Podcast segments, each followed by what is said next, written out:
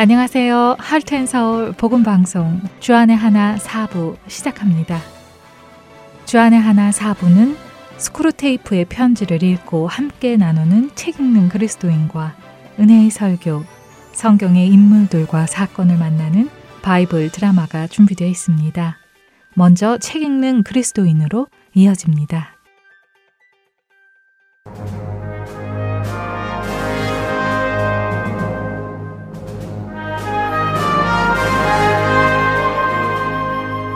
여러분 안녕하세요. 책 읽는 그리스도인 진행의 김효기입니다. 여러분과 함께 20세기 최고의 변증가로 불리는 C.S. 루이스가 쓴 책 스크루테이프의 편지를 중심으로 여러분과 신앙에 관해 나누고 있습니다. 이 책은 스크루테이프라고 하는 경험 많은 삼촌 악마가 그의 조카인 초보 악마 웜우드에게 편지를 쓰는 형식으로 구성이 되어 있습니다. 베테랑 악마인 스크루테이브는 자신의 조카 악마가 인간들을 자신들의 먹잇감으로 잘 잡아챌 수 있도록 여러 가지 노하우를 알려주고 있습니다. 책의 화자가 악마이기 때문에 사람을 환자라고 지칭하고 그리스도를 원수라고 말하고 있음을 유의하시기 바랍니다. 이 방송을 통해 우리는 지금 영적 전투 중이며 악마들이 우리를 괴롭게 하기 위해 자신들의 먹잇감으로 낚아채기 위해 수단과 방법을 가리지 않고 전략을 짜고 실행 중에 있다는 것을 거듭 상기할 수 있기를 바랍니다. 지난 편지에서 스크루테이브는 환자로 하여금 골짜기를 지나게 하시는 하나님의 뜻과는 살짝 다른 곁길로 환자를 유인하는 몇 가지 노하우를 조카 악마 워무드에게 전수했습니다. 이번 편지에서는 또 어떤 비겁한 술수를 알려줄까요? 스크루테이브는 조카 악마 워무드가 맡고 있는 환자가 악마 자신의 마음에 쏙 드는 인간들을 사귄 것에 대해 매우 기뻐한다며 오늘의 편지를 시작합니다. 악마는 믿는 성도를 환자라고 부르죠. 그 환자가 새로 누군가를 사귀게 됐는데 그 만남이 악마가 보기에 너무 흡족한 만남이라는 것입니다. 악마는 왜 환자가 이런 사람들을 사귀게 된 것을 기뻐할까요? 악마가 기뻐할 일이라면 우리 그리스도인들은 그 이유를 명확히 알아야 하지 않을까요? 그것은 새로 사귀게 된 이 사람들이 성도의 신앙에 좋지 않은 영향을 끼칠 것이기 때문입니다. 그리고 그 좋지 않은 영향이란 믿음에서 멀어지고 진리에서 멀어지고 결국 하나님에게서 멀어지는 것을 의미합니다. 이 성도가 대체 어떤 사람들을 사귀었기에 악마는 이렇게 기뻐할까요? 책에 의하면 환자가 새로 사귄 사람들은 중년의 부부로 부유하고 똑똑하고 겉으로만 지성적인 데다가 세상 모든 일에 영리한 의심을 품는 사람들이라고 합니다. 그리고 막연한 평화주의자라고 하죠. 모든 중년의 부유하고 똑똑한 평화주의자 부부가 악마가 기뻐하는 사람들인가? 물론 아닙니다. C.S. 루이스가 표현하려는 것은 세상을 살아가는 데에 큰 어려움을 겪지 않으며 자신들의 노력으로 얻어진 풍족한 생활 환경에 만족하며 자신들 나름대로 성공한 삶을 산다고 생각하는 사람들, 그런 이유로 자신들이 세상 사람들보다 위에 있는 삶을 누리고 보통 사람들보다 더 나은 사람이라고 생각하고 더 나아가 하나님의 도우심이 필요한 것도 깨닫지 못하는 사람들을 말하려는 것이죠. 이들이 평화주의자가 되는 이유는 자신들의 안락한 삶이 방해받고 싶지 않아서입니다. 인류를 위한 평화를 구하는 사람이 아니라 지금의 삶 그대로를 유지하고 싶기 때문에 막연한 평화주의자가 되는 것이죠. 그리고 C.S. 루이스가 이 글을 쓰던 당시 세계적으로 불고 있던 공산주의, 다시 말해 똑같이 일하고 공평하게 나누자는 주의는 이런 부유하고 똑똑하고 겉으로만 지성적인 사람들에게는 위협적인 일이었기에 그들은 평화주의를 지지하는 것이었죠. 환자가 이런 사람들을 만나서 대화를 나누다 보면 자기도 모르는 사이에 그들의 삶이 꽤 괜찮은 삶처럼 보이고 자신도 그런 삶을 살 수 있으면 좋겠다는 생각이 무의식 속에 자리 잡기 시작하기 때문에 악마는 환자가 이런 사람들과 사귀는 것을 기뻐하는 것입니다. 악마는 이런 사람들을 만나는 환자의 상황에 대해서 이렇게 말합니다. 환자는 이러한 것들이 자신의 신앙과 정면으로 대립된다는 사실을 금방 깨달을 수 있지만 환자가 그 사실을 인정하지 않는다면 악마의 작전에는 별 문제가 될 것은 없다고요. 무슨 말일까요? 성도가 이런 사람들과 만나 대화를 나누다 보면 이들이 가지고 있는 가치관이 성경의 가치관과 다르다는 것을 느끼게 된다는 것입니다. 하지만 성경과 다른 가치관을 가진 사람들과 사귀는 것이 나에게 해가 된다는 것을 알면서도 그들과의 만남이 주는 즐거움이나 만족감을 계속해서 느끼기 위해 묵인하기 시작한다면 그것은 마귀가 그 성도의 믿음을 약하게 만들어 가는데 아주 좋은 일이라는 것입니다. 스크루테이프는 이번 작전에서 무엇보다 중요한 것은 이 새로 사귄 친구들과의 교제를 통한 즐거움이 하나의 유혹이라는 점을 가능한 한 늦게 깨닫게 하는 것이 핵심이라고 힘줘 설명합니다. 스크루테이프는 이번 편에서 청교도주의라는 말이 해마다 수천 명씩 절제와 순결 그리고 건전한 신앙생활에서 환자들을 구출해내고 있다고 말합니다. 환자들을 구출한다는 것은 악마의 관점인 것이고 성도의 입장에서는 성도들이 믿음을 버리고 세상으로 돌아간다는 말이죠. 청교도주의라는 말이 무엇이길래 그럴까요? 사실 요즘을 사는 우리들에게는 와닿지 않는 말입니다만 C.S. 루이스가 이 글을 쓰던 당시에는 유행하던 개념이었죠. 오늘날의 개념으로 다시 바꿔 말한다면 아마도 너무 종교적으로 살지 마, 너무 맹목적으로 살지 마라는 의미 정도가 될 것입니다. 사실 영국은 청교도 정신으로 무장돼 큰 부흥이 있었던 나라입니다. 대륙과는 떨어진 섬나라임에도 불구하고 영국은 해가 지지 않는 나라라고 불렸죠. 그렇게 믿음이 투철했던 나라도 시간이 흘러 흘러 믿음이 약해져 갔고 C.S. 루이스가 이 책을 쓸 즈음에는 영국의 많은 국민들도 신앙을 지키며 살아가는 모습을 마치 종교에 얽매여 살아가는 것처럼 보기 시작했고 그런 사람들을 종교적인 사람, 율법적인 사람, 청교도주의자라고 표현했던 것입니다. 그리고 믿음이 굳건히 서 있지 못했던 성도들은 세속적인 사람들이 자신들을 산업혁명 이후 발전한 근대 시대에 아직도 신화 같은 종교에 빠져 있는 어리숙한 사람처럼 취급하는 것에 부끄러움을 느껴 믿음을 저버리곤 했던 것입니다. 오늘을 사는 우리들에게도 이러한 마귀의 공격은 쉬지 않고 들어옵니다. 사실 나보다 더 부유하고 나보다 더 똑똑하고 좋은 직장을 가지고 있고 좋은 차를 타고 좋은 집에 살며 모든 것이 넉넉해 보이는 사람에게 예수님을 이야기하는 것은 쉽지 않습니다. 상대 쪽에서 설마 당신은 하나님이 정말 있다고 믿는 것은 아니겠죠? 아직도 그런 것을 믿습니까? 정말 신이 인간을 창조했다고 믿습니까? 비과학적인 동화 같은 이야기, 신화를 믿고 있습니까? 정말 놀랍군요.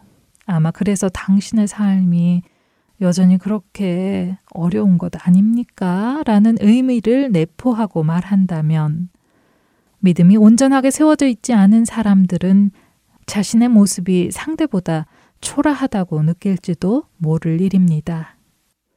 만일 우리의 믿음이 온전하게 세워져 있지 않다면 우리도 그런 사람들을 만나 대화할 때 자신도 모르는 사이에 왜 나만 이렇게 살아야 하나? 저 사람들은 하나님을 안 믿어도 저렇게 성공한 삶을 사는데 나는 뭔가? 하나님은 정말 계신가? 하는 의심이 스물스물 올라올 수 있습니다. 그리고 그런 사람들과 계속해서 사귐을 가져나가면 내 안에는 하나님을 향한 불신이 자리 잡게 되고 그들의 삶을 동경한 나머지 믿음에서 떠나가는 일이 일어날 수 있죠. 마치 세상을 사랑하여 세상으로 돌아간 대마처럼 말입니다. 사도 바울은 고린도 성도들의 믿음이 떨어질 것을 걱정하며 고린도 후서 11장 3절에서 이렇게 말씀합니다. 뱀이 그 관계로 하와를 미혹한 것 같이 너희 마음이 그리스도를 향하는 진실함과 깨끗함에서 떠나 부패할까 두려워하노라. 어떠세요, 여러분? 최근 새로 사귄 사람들이 있으신가요? 새로 속하게 된 어떤 모임이 있습니까? 그들은 어떤 사람들입니까? 혹시 그들은 허영과 자기만족, 교만의 전제 위에 삶의 집을 지은 사람들은 아닙니까? 그 만남 속에 뱀의 관계가 숨어 있지는 않습니까? 여러분의 그 만남 속에서 누가 누구에게 영향을 끼치고 있습니까? 여러분이 그들에게 천국의 기쁨을 맛보게 해주고 계신가요? 아니면 그들이 여러분에게 세상의 즐거움을 맛보게 해주고 있나요? 만일 여러분이 그들과의 만남 후에 마음에 기쁨이 없고 오히려 여러분의 삶이 구차해 보이고 부족해 보이고 나를 이런 상황에 놓으신 하나님이 불만스럽게 느껴진다면 그 만남은 끊어야 합니다. 그러나 만일 여러분이 그 만남을 가진 후에 그들의 삶 속에 복음이 전해지는 것을 보게 되고 그들의 영혼이 깨어나는 것을 보며 하나님께 감사하는 마음이 우러나오고 구원의 은혜를 주신 하나님을 더욱 신뢰하게 된다면 그 만남은 계속해서 가지셔야 합니다. 아이들아, 내가 하는 말을 잘 듣고 내가 이르는 말에 귀를 기울여라. 이 말에서 한시도 눈을 떼지 말고 너의 마음속 깊이 잘 간직하여라. 이 말은 그것을 얻는 사람에게 생명이 되며 그의 온 몸에 건강을 준다. 그 무엇보다도 너는 내 마음을 지켜라. 그 마음이 바로 생명의 근원이기 때문이다. 왜곡된 말을 내 입에서 없애버리고 속이는 말을 내 입술에서 멀리하여라. 눈으로는 앞만 똑바로 보고 시선은 앞으로만 곱게 두어라. 발로 디딜 곳을 잘 살펴라. 내 모든 길이 안전할 것이다.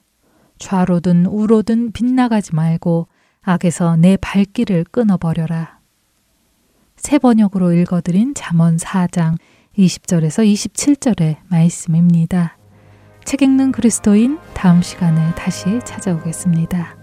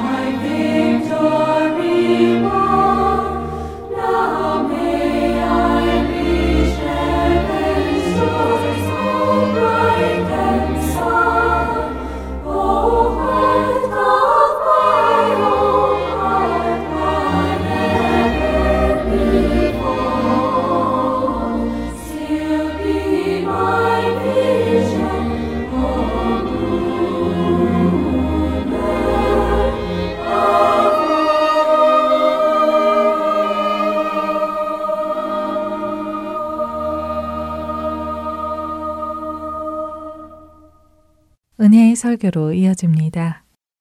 오늘은 신시내티 중앙장로교회 심원섭 목사님께서 마태복음 16장 21절에서 25절을 본문으로 자기 십자가를 지고 라는 제목의 말씀 전해 주십니다. 은혜의 시간 되시길 바랍니다.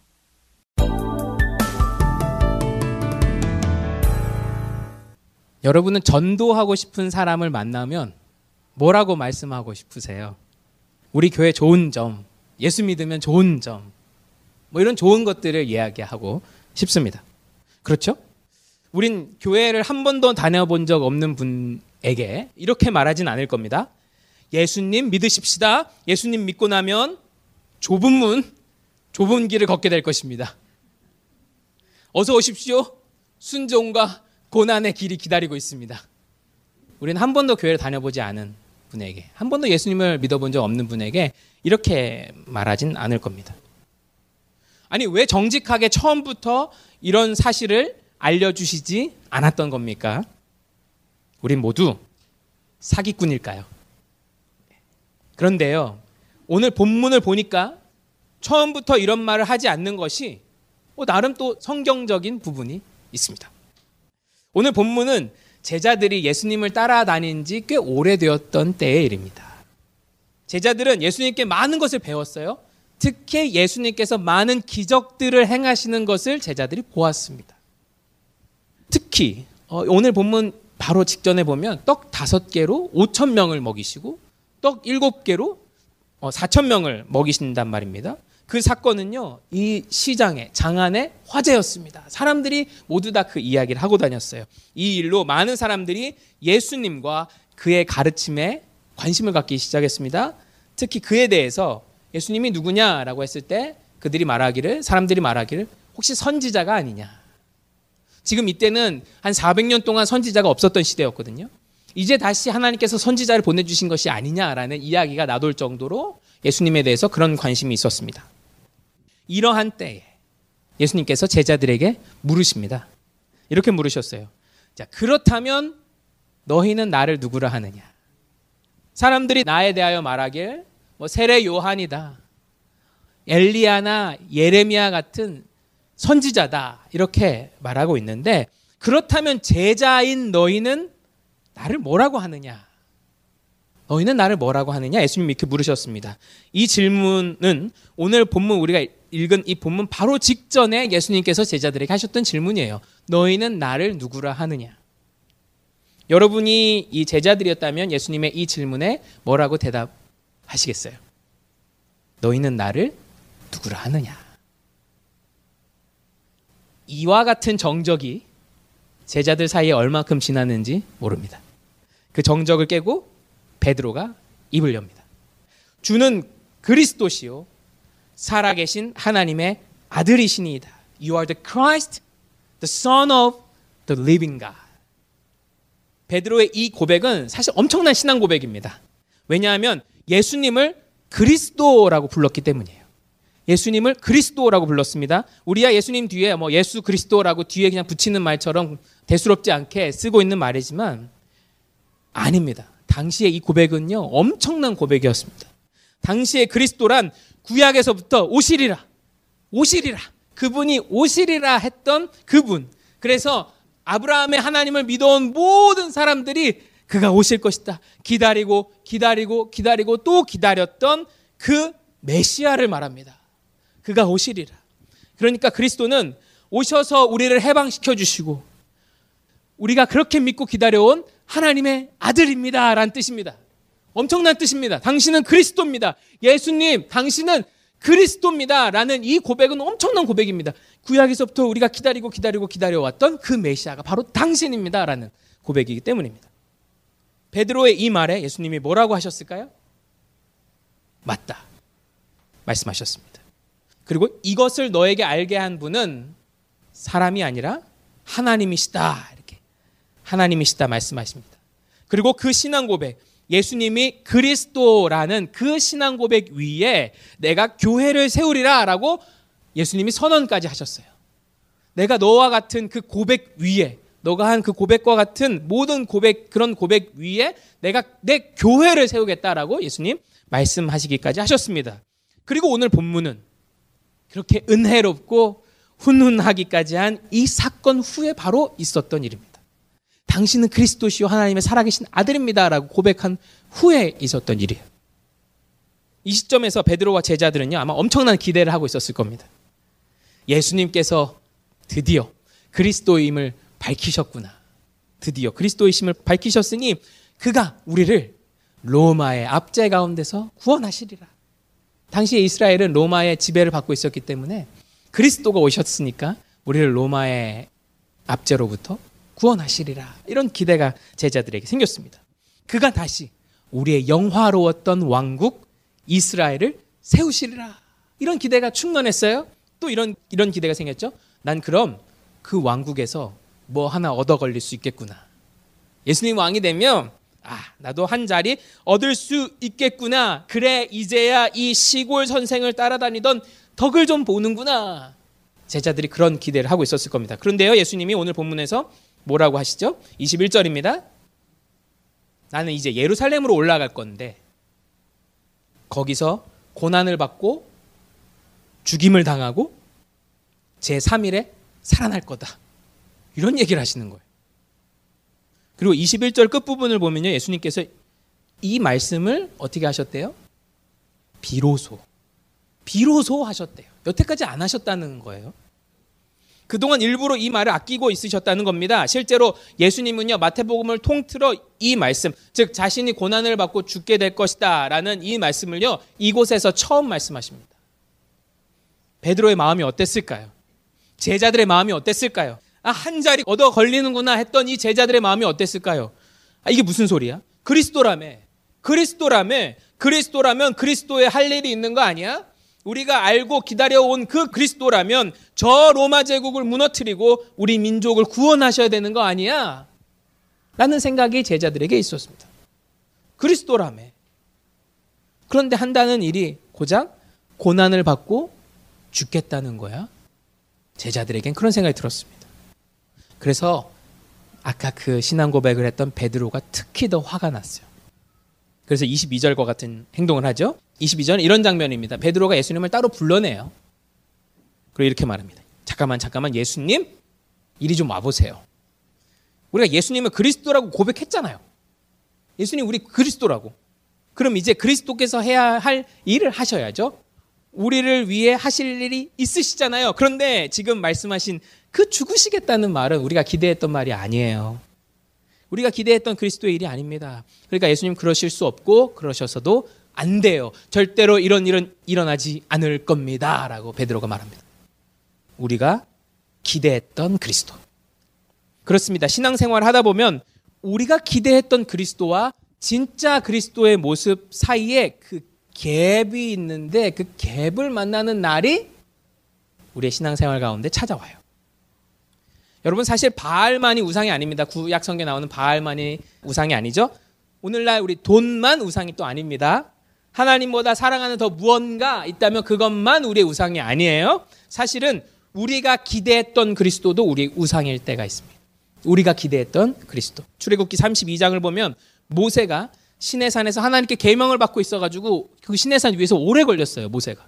그 산 밑에 사람들이 아주 혼란스러웠습니다. 아, 모세가 올라가더니 안 내려오네. 그래서 어떤 일이 일어났냐면 모세가 산에서 내려오는 것이 더뎌지자 이스라엘 백성들이 불안하기 시작해요. 그러자 그들은 자신들의 금을 모아요. 또 다른 금 모으기 운동이었던 것 같은데 금을 모아요. 그리고 금송아지를 만들어서 세운 후에 이렇게 말합니다. 이스라엘아, 이는 너희를 애굽 땅에서 인도하여 낸 너희의 여호와다. 금송아지를 만들어 놓고 이스라엘아 이는 너희를 애굽 땅에서 인도하여 낸 여호와다 이렇게 말합니다. 잘 보십시오. 그들은 금송아지를 세우고 이스라엘아 이는 우리의 새로운 신 금송아지 님이시다라고 말하지 않아요. 그렇죠. 이스라엘아 이는 우리를 구원하신 하나님이시다라고 말합니다. 금 모아놓고 금송아지 만들어 놓고 다시 말해 그들이 하나님을 만들어내죠. 내가 만들어낸 하나님의 상, 그 이미지 역시 우상이 될 수 있습니다. 내가 가자 하면 같이 가고 하나님이요. 내가 멈추자, 내가 멈추자 하면 같이 멈추시는 하나님. 내가 컨트롤이 가능하고 내가 매니플레이트가 가능하고 내가 만들어낸 하나님 이것 역시 우상이 될 수 있습니다. 이것이 10계명의 제2계명이 경계하고 있는 우상이죠. 때문에 성경을 통해 진짜 하나님을 알게 되고 내가 원했던 하나님의 모습이 그 진짜 하나님의 모습과 아니라는 것을 다르다는 사실을 알게 될 때 우린 당황합니다. 또 분노하죠. 그래서 그날 베드로도 당황하고 분노했습니다. 예수님, 저희가 그리스도라고 고백했잖아요. 그럼 그리스도의 일을 하셔야죠. 고난을 받고 죽으시겠다 말씀하시면 어떡해요? 그러자 예수님은 베드로를 꾸짖으시죠. 그리고 꾸짖으신 후에 이렇게 말씀하십니다. 너무 중요한 말씀이에요. 24절입니다. 그것은 진짜 제자의 길이었죠. 예수님 이렇게 말씀하셨습니다. 누구든지 나를 따라오려거든 즉 나의 제자가 되려거든 자기를 부인하고 자기 십자가를 지고 나를 따를 것이니라. 자기를 부인하고 자기 십자가를 지고 나를 따를 것이니라 이렇게 말씀하셨어요. 그렇습니다. 제자 되는 것, 예수님을 따라가는 것의 알파요 오메가, 처음이자 마지막은요, 내가 원하는 것을 버리고 그리스도가 원하는 것을 행하는 것입니다. 어느 누구에게도 예외는 없어요. 예수님은 누구든지라고 말씀하셨습니다. 누구든지 나를 따라오려거는 즉 제자가 되려거든 자기를 부인하고 자기 십자가를 지고 예수님을 따라와야 된다라고 말씀하셨습니다. 이것이 제자됨의 시작이며 우리의 삶에서 평생 우리가 해야 할 선한 싸움이죠. 누구든지 나를 따라오려거든. 누구든지 내 제자가 되려거든. 자기를 부인하고 자기 십자가를 지고 나를 따라오라. 예수님 말씀하셨습니다. 근데 이 말씀에서 걸리는 게 하나 있죠. 대체 자기 십자가를 지라는 이 말이 무슨 뜻이냐? 자기 십자가를 지라는 말이 무슨 뜻이냐? 사람들은 이 말에 대해 이런 해석을 하곤 합니다. 아, 자식이 원수지. 저 녀석은 내가 짊어지고 가야 할 십자가야. 또 이렇게 말하는 사람도 있습니다. 아, 해결되지 않는 이 가난은 내가 갖고 가야 하는 내 십자가인가 보다. 그렇습니다. 어느덧 우리는 이 십자가를 나에게 고통과 고민, 근심을 주는 어떤 어려움 정도로 해석을 하고 있습니다. 이게 내 십자가야 라고 하면서 생각하는 것들은 그냥 나에게 고민을 주고 고통을 주는 그런 어려움들. 즉, 인생의 숙제라는 뜻으로 말이죠. 이건 우리 문화에만 있었던 게 아니었어요. 제가 찾아보니까 영어에도 비슷한 표현이 있더라고요. 쓰는 말인지 모르겠지만, we all have our cross to bear. 우리 모두에겐 짊어져야 할 십자가가 있다라는 이런 말이 있대요. 영어에. 누구에게나 불편함, 근심, 고통 뭐 이런 게 있다라는 뜻으로 어, 사용이 된다고 합니다. 그러나 지금 예수님이 말하고 계신 이 말씀, 자기 십자가를 지라, 자기 십자가를 지라 라는 이 말씀은 그런 뜻이 아닙니다. 뭐 어려움, 고통, 뭐 이런 뜻을 얘기하는 게 아니에요. 십자가는요 당시의 사형 도구를 의미했습니다. 특히 지금은 예수님께서 십자가에 달리시기 전입니다. 다시 말해 예수님께서 이 말씀을 하신 시점은 십자가는 그 어떤 종교적 의미도 갖고 있지 않았습니다. 오늘날은 십자가 하면 뭐 이렇게 차에도 걸어놓고 집에도 걸어놓으면 어떤 종교적 이미지가 나오지만 그 십자가에서 당시에 특히 이 시점에선 예수님이 십자가에도 달리시기 전이란 말입니다. 그래서 예수님이 십자가를 지고라는 말은 그냥 이 십자가는 당시의 사형 도구, 처형 도구를 의미하는 것 이상이 아니었어요. 당시에 십자가를 지고 가는 사람이 있다면 어떤 사람입니까? 그 사람은 곧 죽으러 가는 사람입니다. 사형 당하러 가는 사람입니다. 예수님도 십자가를 지고 갈보리 산을 오르셨죠. 왜요? 죽으러 가신 길이잖아요. 십자가를 지고라는 말은 그냥 죽으러 가는 사람이란 뜻입니다. 죽으러 가는 사람. 십자가를 지고 있는 사람은 그 사람이 가다가 이 십자가를 내려놓는 자리가 바로 죽는 자리입니다. 거기서 죽는 거죠. 십자가도 땅에 박고 나도 거기에 박히고 죽는 겁니다. 십자가를 지고 가는 사람이 멈추는 자리는 죽는 자리입니다. 따라서 자기 십자가를 지고 나를 따르라라는 예수님의 말씀은 나를 따라올 때 언제든 죽을 준비해라 이겁니다. 언제든 죽을 준비해라. 그냥 우리 각자에게 있는 해결하기 힘든 숙제, 고통, 근심, 아, 저 자식은 나의 십자가 이런 말이 아니라 예수님의 말씀은 예수님 따르는 길에는 언제든지 죽음이 있다라는 말입니다. 죽음이 있다. 근데 무엇에 대하여 죽는 것인지를 알아야 합니다. 어떤 죽음인지를 알아야죠. 예수님이 말씀하신 죽음이란 나 자신이 원하는 것이 예수님 원하시는 것과 다를 때 죽는 것, 내가 죽는 것을 말합니다. 나 자신이 원하는 것이 예수님 원하시는 것과 다를 때 내가 죽는 것. 이 죽음을 말해요. 십자가를 짊어지고 예수님 따르다가 예수님, 야, 여기 서자. 그러면 잠시 멈춰 서서 나도 거기 멈춰 서는 것입니다. 그리고 내 십자가 땅에 받고 내가 원하는 것을 십자가에 못 박습니다. 그렇게 나는 죽고 없어지는 거죠. 그리고 오직 예수님께서 원하시는 것만 사는 것. 그것이 바로 십자가를 짊어지고 나를 따라오라라는 예수님의 말씀의 뜻입니다. 내가 무척 원하는 게 있어요. 내가 가슴 간질간질하게 그것을 원해요. 그런데 그것이 하나님이 원하는 것이 아니라면, 그것이 죄라면, 그것이 거짓이라면, 그것이 욕심이라면, 거기 서서 내 등 뒤에 있는 십자가를 꺼내서 땅에 박고 그것들을 십자가에 못 박으라 예수님 그 말씀입니다. 베드로에게 하셨던 예수님의 꾸지람을 늘 기억하십시오. 예수님 이렇게 꾸짖으셨습니다. 너가 하나님의 일을 생각하지 아니하고 도리어 사람의 일을 생각하는도다. 교회도요 하나님의 일이 아니라 사람의 일을 생각할 수 있습니다. 교회도 늘 십자가 등에 지고 예수님 따라가야 합니다. 아니면 교회가 아무리 반석 위에 세워졌다 할지라도 그 반석은요 예수님 걸려 넘어지게 하는 그 돌부리와 다를 바가 없습니다. 그렇게 되지 않도록 우리는 늘 주의하고 우리 스스로를 돌아봐야겠죠.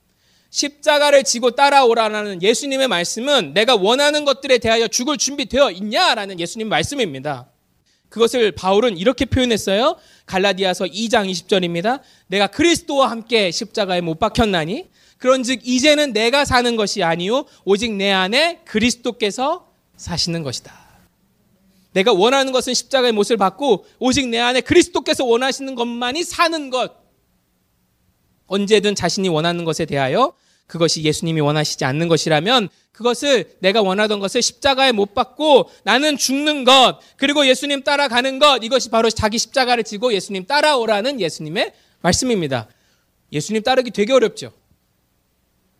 내가 좋아하는 건 다 그냥 십자가에 못 박으라니. 아니, 물론 내가 좋아하는 걸 다 못 박으라는 건 아닙니다. 내가 좋아하는 것이 예수님이 좋아하는 것과 다를 때, 반대가 될 때를 얘기하는 거죠. 하지만 여전히 어렵죠.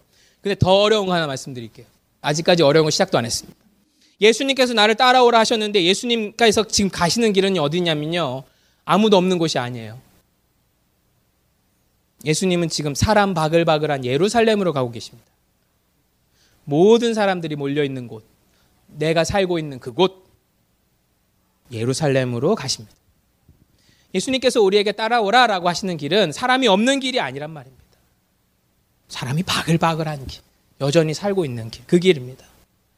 그 길은 원래 우리가 살고 있는 곳입니다. 사람 많은 그곳 학교, 직장, 가정, 사업장, 교회.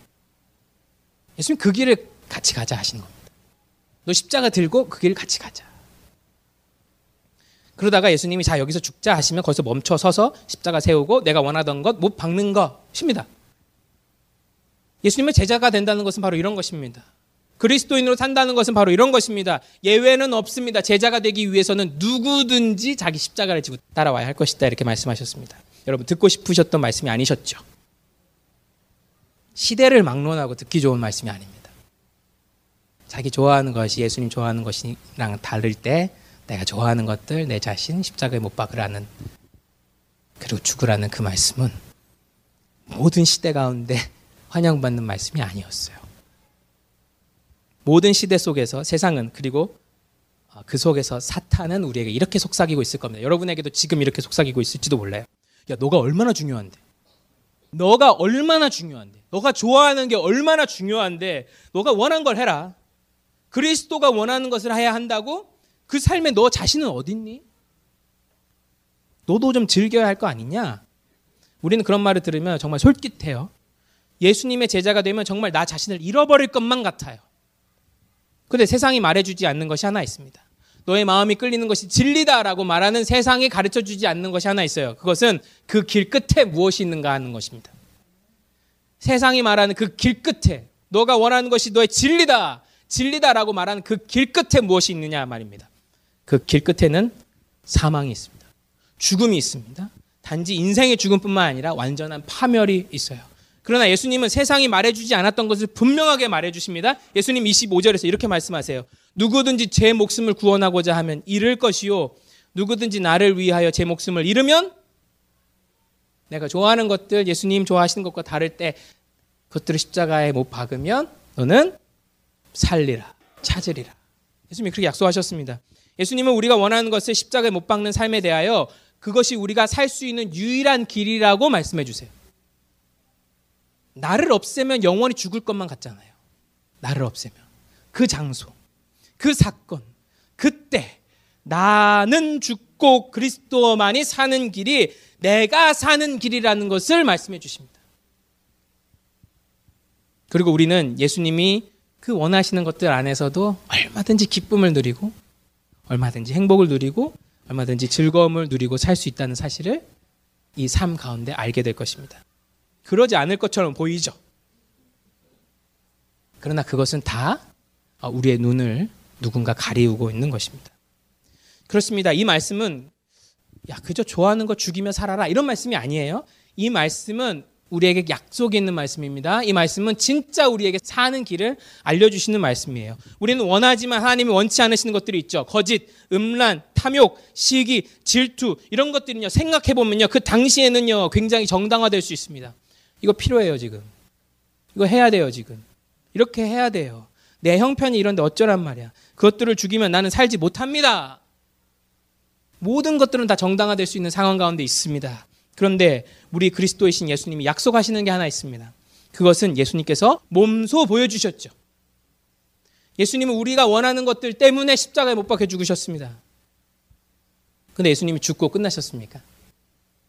아닙니다. 다시 사셨습니다. 예수님은 고민하는 우리에게 분명히 보여주십니다. 야, 그러면 죽을 것 같지? 그러면 끝날 것 같지? 그럼 못 살 것 같지? 그럼 비참할 것 같지? 그럼 뒤처질 것 같지? 아니야. 그렇지 않다. 결코 그렇지 않다. 내가 다시 살았듯이 결코 너를 죽게 내버려 두지 않겠다. 예수님 약속하십니다. 생각해 보면요. 예수님께서 나는 죽으러 간다. 너희도 나를 따라오려거든 십자가 지고 따라오라 라는 이 말씀은요. 이 말씀을 하신 이 시점이 참 은혜가 됩니다. 제자들이요 예수님을 그리스도라고 고백했어요. 하나님의 아들이십니다라고 고백했어요. 그 시점 이후에 예수님 이 말씀하십니다. 너희가 나를 너희의 유일한 주인이요 구원자라고 고백하느냐? 그러면 나를 따라오라. 언제든지 너 자신의 십자가에 못 박을 준비하고 따라와라. 그리하면 알게 되리라. 너가 나를 주와 구원자라고 믿느냐? 그러면 그렇게 하고 따라오라. 너희는 결코 죽지 않을 것이다. 그리고 참 생명과 즐거움을 얻게 될 것이다. 예수님 약속하십니다. 예수님 우리에게도 그렇게 말씀하실 겁니다. 그래서 우리가 교회 처음 다니는 분께 그런 말을 하지 않는 거예요. 왜냐하면 그분도 예수님이 어떤 분인지를 충분히 경험하고 예수님이 얼마나 우리를 사랑하시고 또 하나님이 우리를 얼마나 끝까지 사랑하시는지를 알게 된 후에야 우리가 고백할 수 있는 거거든요. 예수님 정말 나의 주인이시오 구원자이시군요. 라고 고백할 수 있게 되었을 때 예수님 우리에게 말씀하십니다. 좋다. 따라와라. 내가 보여줄게. 그 길은 절대로 죽는 길이 아니다.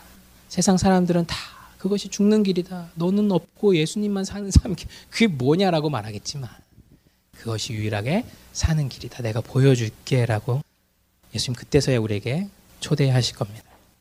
여러분 각자에게 이 초대를 예수님 지금 하고 계시다면 또 결코 죽지 않을 거야. 근데 이때에도 예수께서 우리의 주요 구원자이심을 믿고 따라올 수 있겠니? 라고 말씀하시는 때라고 생각합니다. 만약에 우리 각자에게도 그렇게 말씀하신다면 여러분 감사해 하십시오. 예수님이 우리와 함께 걸으시며 너가 나를 주인으로 구원자로 인정하는구나. 예수님이 우리에게 말씀하고 계시는 순간이나 마찬가지입니다. 예수님은 7장 13절 14절에서 이렇게 말씀하셨습니다. 좁은 문으로 들어가라. 멸망으로 인도하는 문은 크고 그 길이 넓어 그리로 들어가는 자가 많고 생명으로 인도하는 문은 좁고 길이 협착하여 찾는 자가 적음이라. 한 번 더 말씀드릴게요. 좁은 문으로 들어가라. 마태복음 7장 13절 14절에서 이렇게 말씀하셨어요. 좁은 문으로 들어가라. 멸망으로 인도하는 문은 크고 그 길이 넓어 그리로 들어가는 자가 많아요. 생명으로 인도하는 문은 그러나 좁고 길이 협착하여 길이 좁다는 겁니다. 찾는 자가 적음이라. 생명으로 인도하는 문은 좁다. 좁은 문으로 들어가라.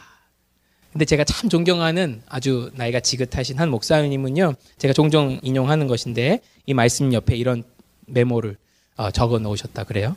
입구만 좁던데요, 뭐 입구만 좁던데요. 언제든지 죽을 준비하고 예수를 따라가는 삶. 그 길은 좁아 보입니다. 무척 좁아 보일 거예요. 나는 어딨나?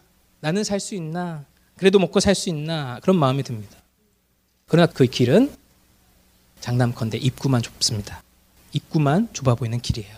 말씀을 정리하겠습니다. 우리 각자에게는요, 각자가 원하는 하나님의 모습이 있어요. 각자가 원하는 그리스도의 모습이 있습니다.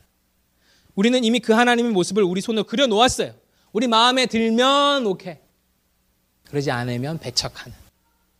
오늘 말씀을 시작할 때도 이미 이것을 들어야 할까 말아야 할까 이미 다 끝나기도 전에 정하신 분들도 계실 겁니다. 또 그 얘기네.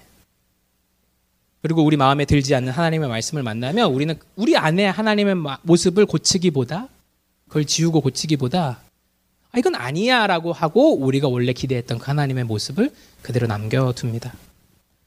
그것은 죽는 길입니다. 예수님은 오히려 이렇게 말씀하셨습니다. 자기 십자가를 지고 나를 따라오라.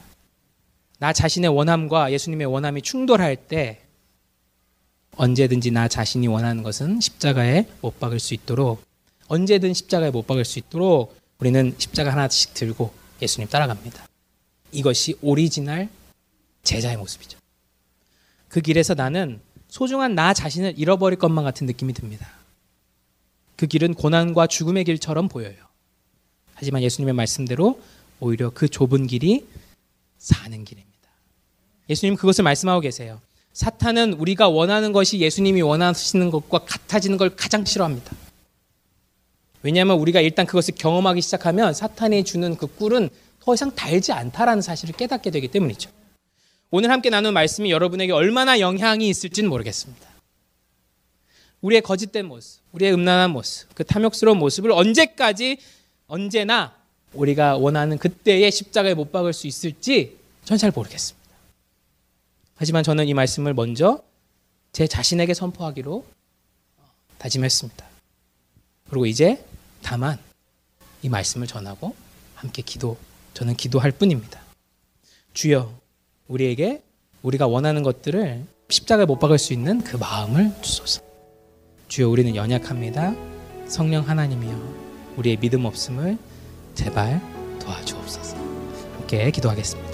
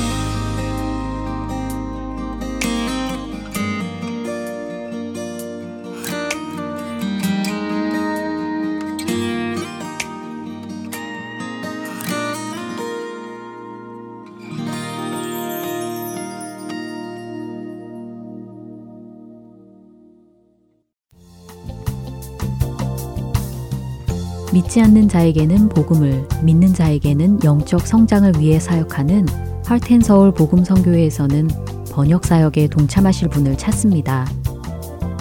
그동안 방송된 한국어 방송의 원고를 영어로 번역하는 자원봉사입니다. 인터넷으로 메일을 주고받을 수 있으신 분이면 어느 곳에 계시더라도 가능하신 이 사역에 참여하실 여러분들을 찾습니다.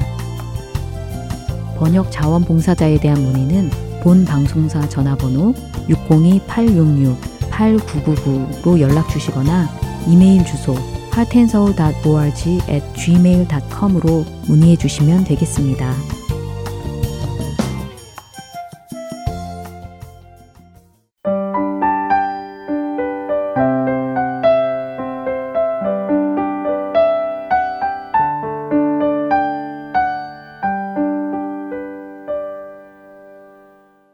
성경 속의 인물들과 사건을 만나는 바이블 드라마로 이어집니다.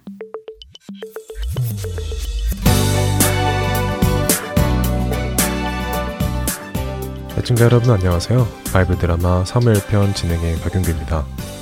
사울을 피하여 도망자 신세가 된 다윗. 다윗은 아히멜렉 제사장의 도움을 받아 떡과 칼을 얻게 됩니다. 그럼에도 불구하고 다윗은 혹시라도 사울 왕이 자신을 찾아낼까 두려워하여 이스라엘 지역을 떠납니다. 바로 이방의 가드라는 곳으로 가지요. 아무래도 사울 왕의 부하들이 곳곳에 있기 때문에 이스라엘은 위험해. 사울 왕의 손이 닿지 않는 곳으로 가야겠어. 그래, 블레셋 사람들이 다스리는 가드가 괜찮겠다. 가드는 블레셋 다섯 주요 성읍 중의 하나로 다윗이 죽였던 골리앗의 고향이기도 하지요. 다윗은 사울이 두려워 자신의 땅을 떠납니다. 그러나 이것은 하나님을 향한 다윗의 믿음이 흔들리고 있음을 보여주는 것입니다.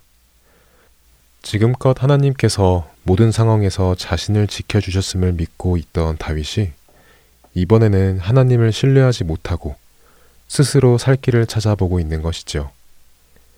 더 중요한 것은 다윗이 너무 두려운 나머지 하나님을 찾지도 않고 있다는 것입니다. 그렇게 다윗은 블레셋의 성읍가대로 들어갑니다.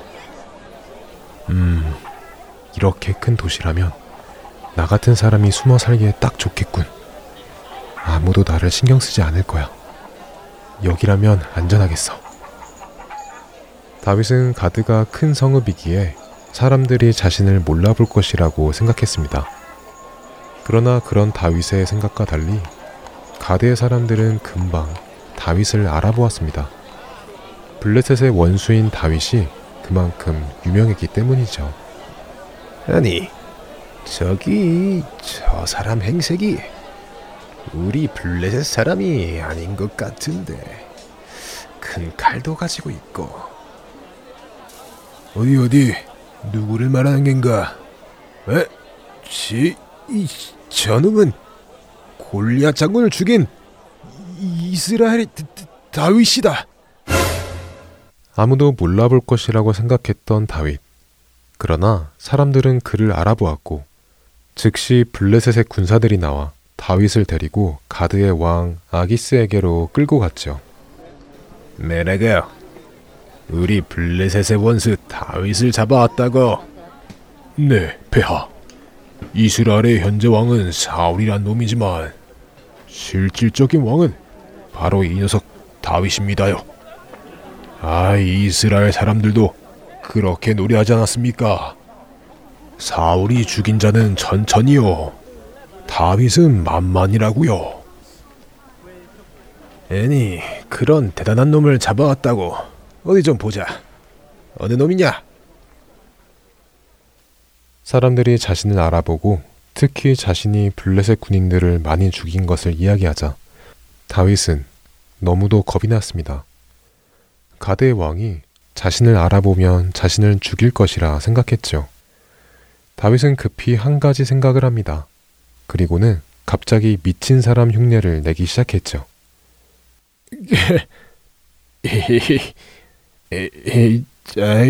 좋다. 다윗은 갑자기 입을 벌리고 침을 흘리면서 미친 사람인 것처럼 행동을 하였습니다. 그의 그런 모습을 보며 사람들은 당황하기 시작했지요. 애니, 이, 저, 저 미친놈이 그 이스라엘의 다윗이란 말이냐?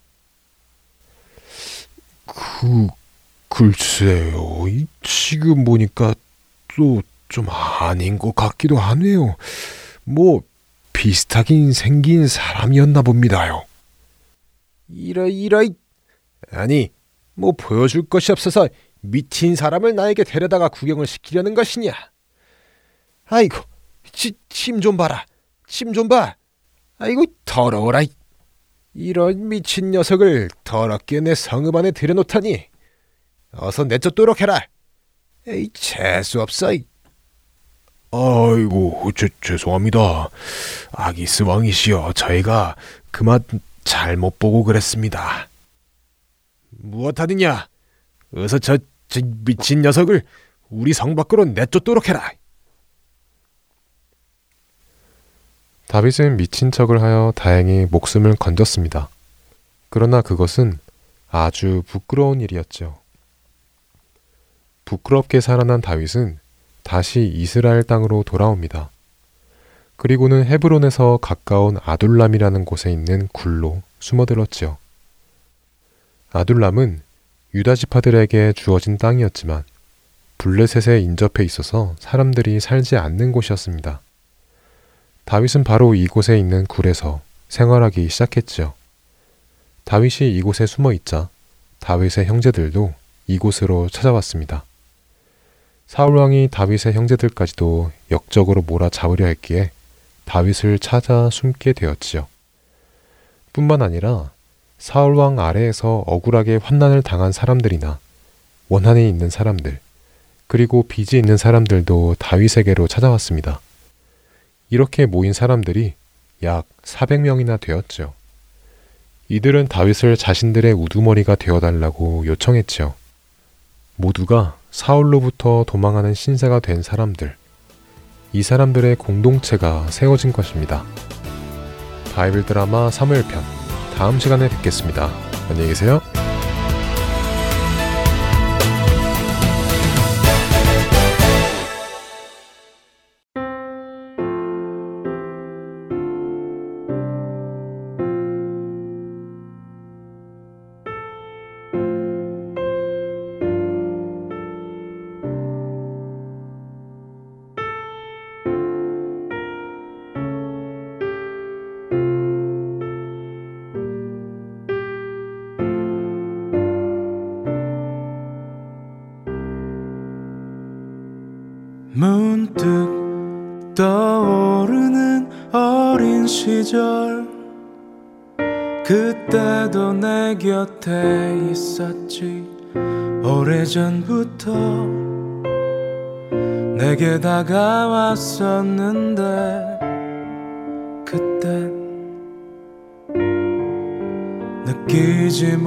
했었지.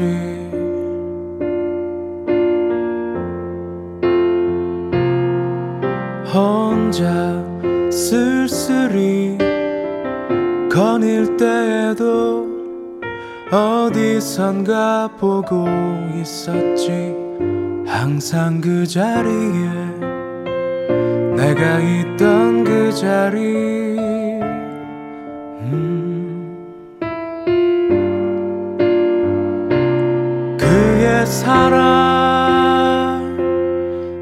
멈출 수 없는 사랑.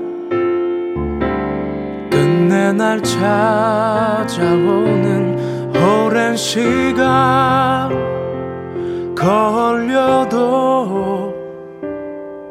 쉬지 않고 날 향해 오네. 멈추지 않는 멈출 수 없는 끝내 날 찾아오는 사랑.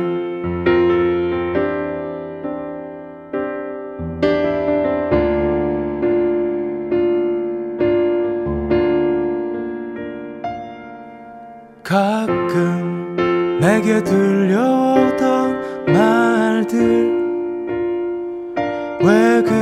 그렇게 무거운 짐을 혼자 지고 가니 내게 기대어 봐. 그땐 무심코 들었었지. 막다른 골목에 멈춰 섰을 때 주저앉을 수밖에 없던 그때도 내 곁에 손 내밀어 주던 음. 아, 그의 사랑 멈출 수 없는 사랑 날 찾아오는 오랜 시간 걸려도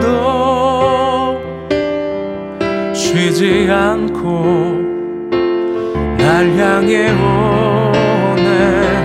그의 사랑 멈출 수 없는 사랑. 끝내 날 찾아오는 오랜 시간 걸려도 쉬지 않고 날 향해 오네. 멈추지 않는 멈출 수 없는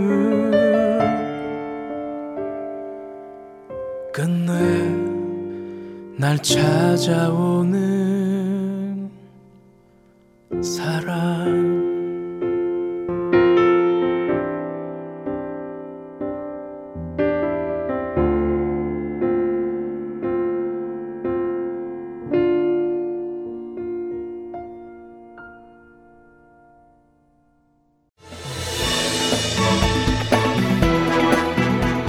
할텐 서울 복음방송 주안의 하나 사부 준비된 순서는 여기까지입니다. 예수님의 사랑과 용서의 능력을 덧입고 매일매일 승리하는 우리 모두가 되기를 소망합니다. 다음 시간까지 안녕히 계세요. 고맙습니다.